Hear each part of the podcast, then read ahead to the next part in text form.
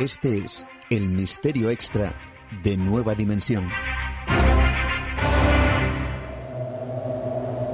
La desaparición de Brandon Swanson. Brandon Swanson nació en Marshall, una pequeña localidad de Minnesota.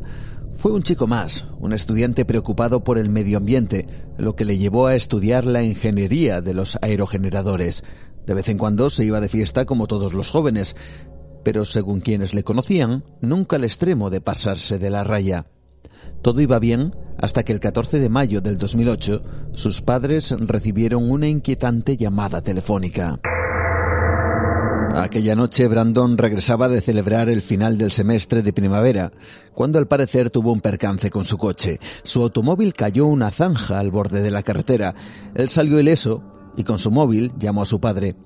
Quizá producto del accidente, Brandon no sabía ubicar exactamente dónde se encontraba, pero permaneció al teléfono hablando con él durante unos 47 minutos.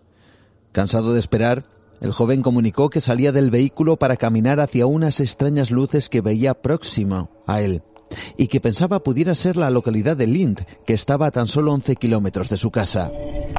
De repente, mientras Brandon caminaba, pareció ver algo que le asustó profundamente. Gritó a través del teléfono un inquietante ¡Oh, mierda!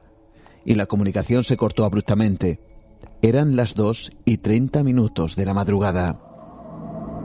Tras pasar toda la noche buscando a Brandon, su familia decidió denunciarlo a la policía la mañana siguiente, pero ésta les aconsejó esperar, ya que estaban convencidos que lo más seguro es que hubiera sido una chiquillada de adolescente y que el joven tenía, y cito palabras textuales, derecho a estar desaparecido.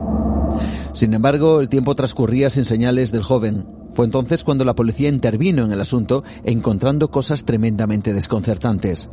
Tras registrar las señales del móvil de Brandon, descubrieron la localización de la llamada a más de 40 kilómetros de donde decía ubicarse. Inmediatamente se trasladaron a la zona, encontrando el coche de Brandon abandonado, pero ni rastro del joven. El despliegue para encontrarle fue tremendo. Se llevaron perros de rescate, se inspeccionaron granjas abandonadas, senderos, e incluso se inspeccionaron kilómetros de un río cercano desplegándose botes del Departamento de Recursos Naturales, instalando incluso diques para retener el agua. A esto se sumó gente a pie, a caballo y en vehículos todoterreno. Toda una búsqueda que continuó hasta el año 2011. Pero no se encontró nada. Entonces surgieron las hipótesis de su desaparición. Se pensó en una desaparición voluntaria, un secuestro, un ajuste de cuentas, pero nada parecía concordar con estas propuestas. Se planteó que quizá hubiera sido atropellado y que su cuerpo se hubiera ocultado. Incluso se barajó el ataque de un oso negro, pero nada indicaba que algo así hubiera ocurrido.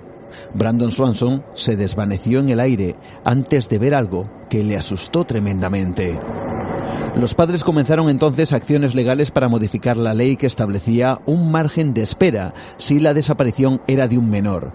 Presentaron un proyecto de ley llamado Ley Brandon para obligar a las autoridades a comenzar la búsqueda de una persona en el mismo momento en el que se denunciaba ley que acabó por aprobarse y que ha transformado las actuaciones ante las desapariciones de menores en Estados Unidos. Hoy en día, Brandon Swanson sigue desaparecido y los enigmas que rodean su última conversación permanecen sin respuesta. Buenas noches.